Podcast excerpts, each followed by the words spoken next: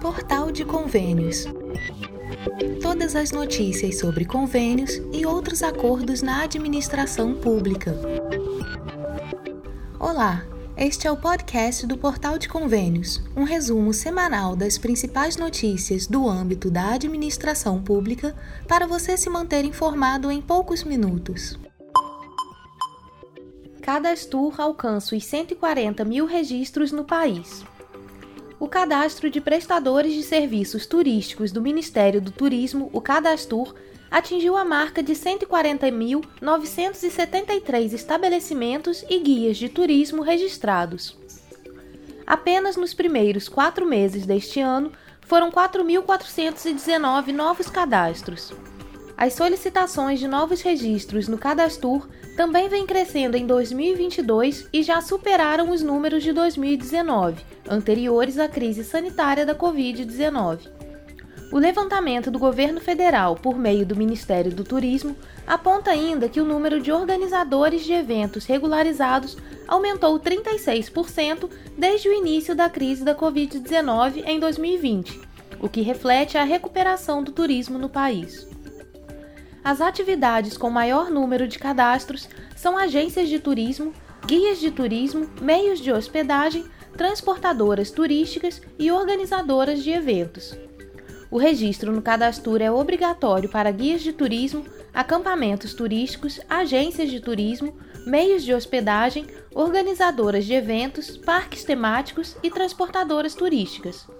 Também podem se cadastrar, mas de maneira opcional, as seguintes atividades: casas de espetáculo, centros de convenções, empreendimentos de entretenimento e lazer e parques aquáticos, empreendimentos de apoio ao turismo náutico ou à pesca desportiva, locadoras de veículos para turistas, prestadoras de serviços de infraestrutura para eventos, prestadoras especializadas em segmentos turísticos e restaurantes, cafeterias, bares e similares. Além de ser uma importante fonte de consulta para turistas, o Cadastur também garante diversas vantagens e oportunidades aos cadastrados. Entre elas, acesso a financiamentos, oportunidades de qualificação exclusivas, apoio em eventos, feiras e ações do Ministério do Turismo, incentivo à participação em programas e projetos do governo federal e visibilidade nos sites do MTour e do Cadastur. Para se cadastrar, basta acessar o site cadastur.turismo.gov.br. Resíduos sólidos. MDR disponibiliza ferramentas para auxiliar municípios.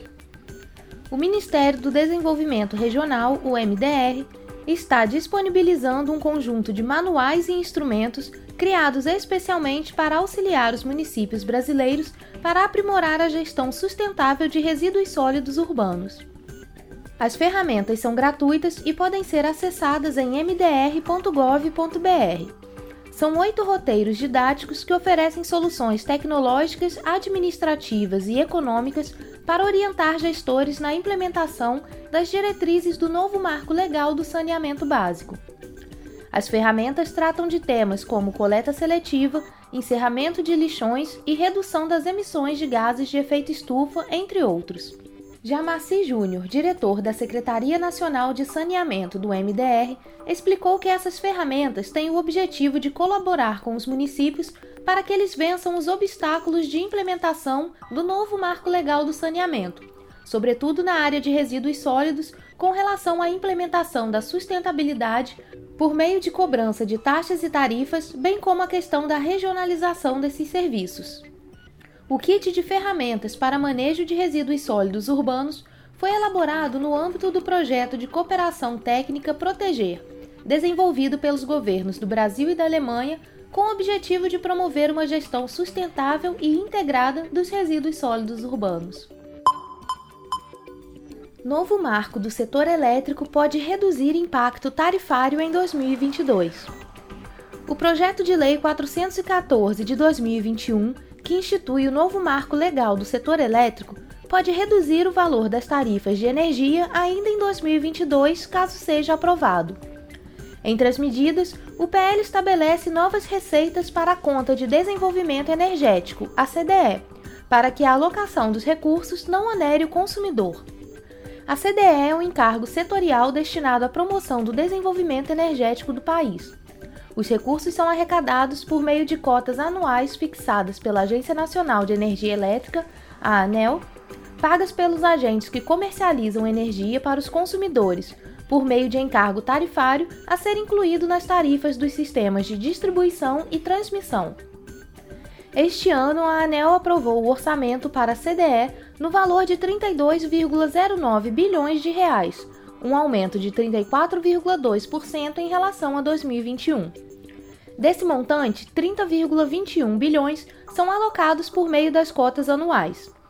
Os recursos da CDE são destinados à concessão de subsídios, como o programa Luz para Todos, descontos da tarifa social de baixa renda, ao carvão mineral, entre outros.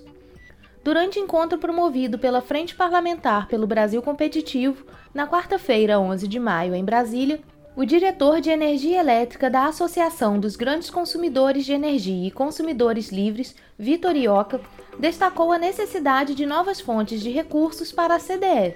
Pensando como consumidor, ele vai permitir novas receitas para a CDE. A CDE hoje é o maior encargo setorial que nós temos. Em 2022, ele ultrapassou a barreira de 32 bilhões de reais, o que representa aproximadamente 10% da nossa tarifa de energia, são políticas públicas de subsídios. Então, um projeto que permite novas receitas, que vai aliviar um pouco a tarifa dos consumidores, com certeza ele é muito importante. O projeto de lei também estabelece a ampliação do mercado livre de energia, diminuindo a carga mínima que o consumidor tem que ter para poder escolher o seu fornecedor de energia. O deputado Paulo Ganimi, do Novo do Rio de Janeiro, explica que o mercado livre vai continuar a ser regulado pela Agência Nacional de Energia Elétrica, mas acredita que os próprios consumidores vão poder ser agentes de regulação. A gente está em 2022 e hoje o próprio consumidor ele é um agente também para regular os mercados de uma maneira ampla. Quando você vai num restaurante e ele é ruim, o que você faz? Você bota na rede social, você vai lá nos sites de defesa de consumidores. O consumidor ele é cada vez mais autônomo, tem cada vez mais liberdade para se defender. Mas a gente tem ainda assim uma agência reguladora que vão continuar existindo e vão continuar atuando. Atualmente, o projeto de lei aguarda texto da relatoria para ser analisado em plenário. Brasil e Japão debatem cooperação para a prevenção de desastres naturais. O ministro do Desenvolvimento Regional, Daniel Ferreira, recebeu na segunda-feira, 9 de maio, o embaixador do Japão no Brasil, Hayashi Teiji, e integrantes da Agência de Cooperação Internacional Japonesa, a JICA. Durante o encontro, que também reuniu representantes da Defesa Civil Nacional, foi debatida a parceria entre os dois países na busca por soluções inovadoras que minimizem os impactos dos desastres naturais. Uma das atividades que vem sendo realizadas em parceria pelos dois países é a elaboração de estudos para a aplicação do projeto SABO no estado do Rio de Janeiro. O projeto consiste na avaliação do movimento de massas, com foco na ocorrência de fluxo de detritos, que tem maior poder de destruição que um deslizamento comum. Além disso, propõe a instalação de barreiras de contenção para canalizar o fluxo de encostas e reduzir a área de alastramento do desastre. Durante o encontro, Karine Lopes, diretora do Departamento de Articulação e Gestão da Defesa Civil Nacional, destacou a parceria entre os países. A metodologia que eles aplicaram no Japão e vamos também desenvolver aqui 2 obras piloto. Então a gente vê essa como uma ação de uma parceria muito frutífera e que vai continuar. O embaixador do Japão destacou o desastre que atingiu a cidade de Petrópolis, no Rio de Janeiro, atingida por fortes chuvas em fevereiro deste ano. Segundo ele, o objetivo com essa parceria é oferecer a experiência no assunto e assim minimizar os impactos de novas ocorrências. No dia 5 de maio, uma equipe da Defesa Civil Nacional, juntamente com técnicos da Defesa Civil Municipal e representantes da JICA, fizeram vistorias em algumas das áreas de Petrópolis mais atingidas pelas fortes chuvas. O principal foco foi na avaliação in loco dos danos causados nas áreas onde houve deslizamentos de terra mais intensos. A atividade também serviu para levantar informações necessárias à elaboração dos planos de trabalho de recuperação dessas localidades. O documento é indispensável para a solicitação de recursos federais por meio do MDR. Câmara aprova medida provisória que cria serviço civil voluntário nos municípios. A Câmara dos Deputados aprovou na quarta-feira, 11 de maio, a Medida Provisória 1099 de 2022, que cria um programa de serviço civil voluntário remunerado por bolsas pagas pelos municípios e vinculado à realização de cursos pelos beneficiários. Por meio do Programa Nacional de Prestação de Serviço Civil Voluntário, vinculado ao Ministério do Trabalho e Previdência, os municípios pagarão bolsas em razão da prestação de serviços em atividades consideradas pela cidade como de interesse público. O programa é direcionado a jovens de 18 a 29 anos e a pessoas com 50 anos ou mais sem emprego formal há mais de 24 meses. O substitutivo aprovado da deputada Bia Kicis, do PL do Distrito Federal, incluiu ainda como público-alvo as pessoas com deficiência com qualquer idade.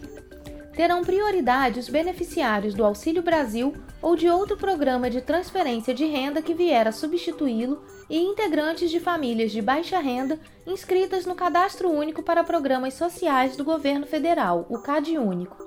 Os voluntários vão receber bolsa no valor de R$ 606,00, o equivalente a meio salário mínimo, por 22 horas semanais de trabalho, e terão acesso a cursos de capacitação profissional a cargo de entidade ligada ao Sistema S, como SENAI, SENAC, SESI ou SEBRAE.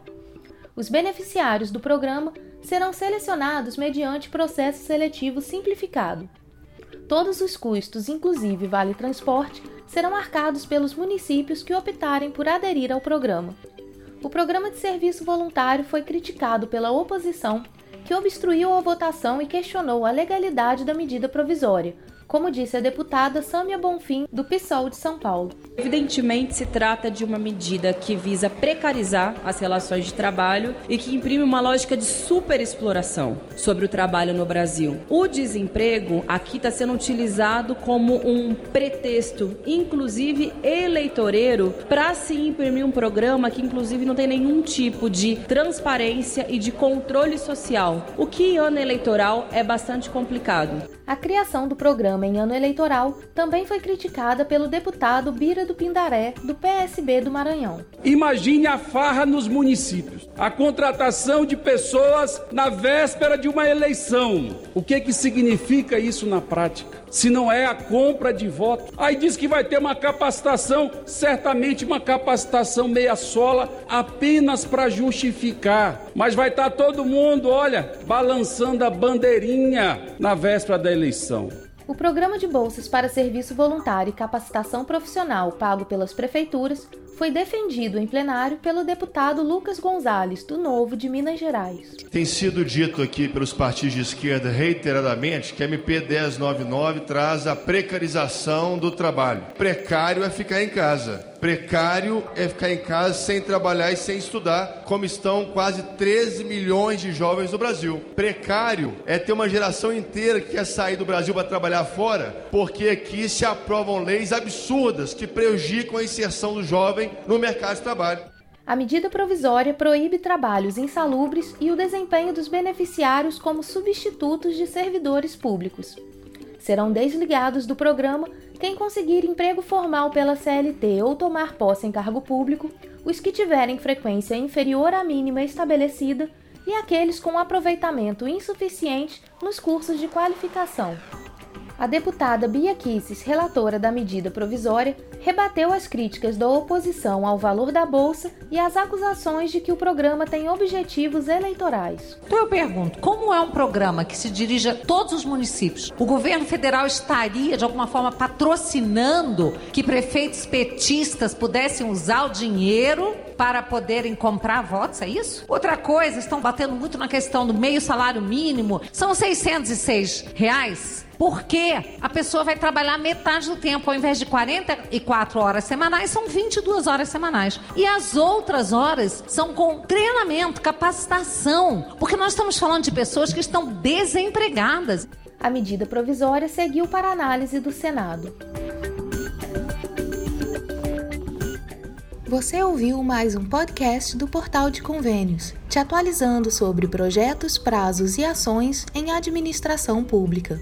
Continue se informando em nosso site portalconvênios.com. Até a próxima!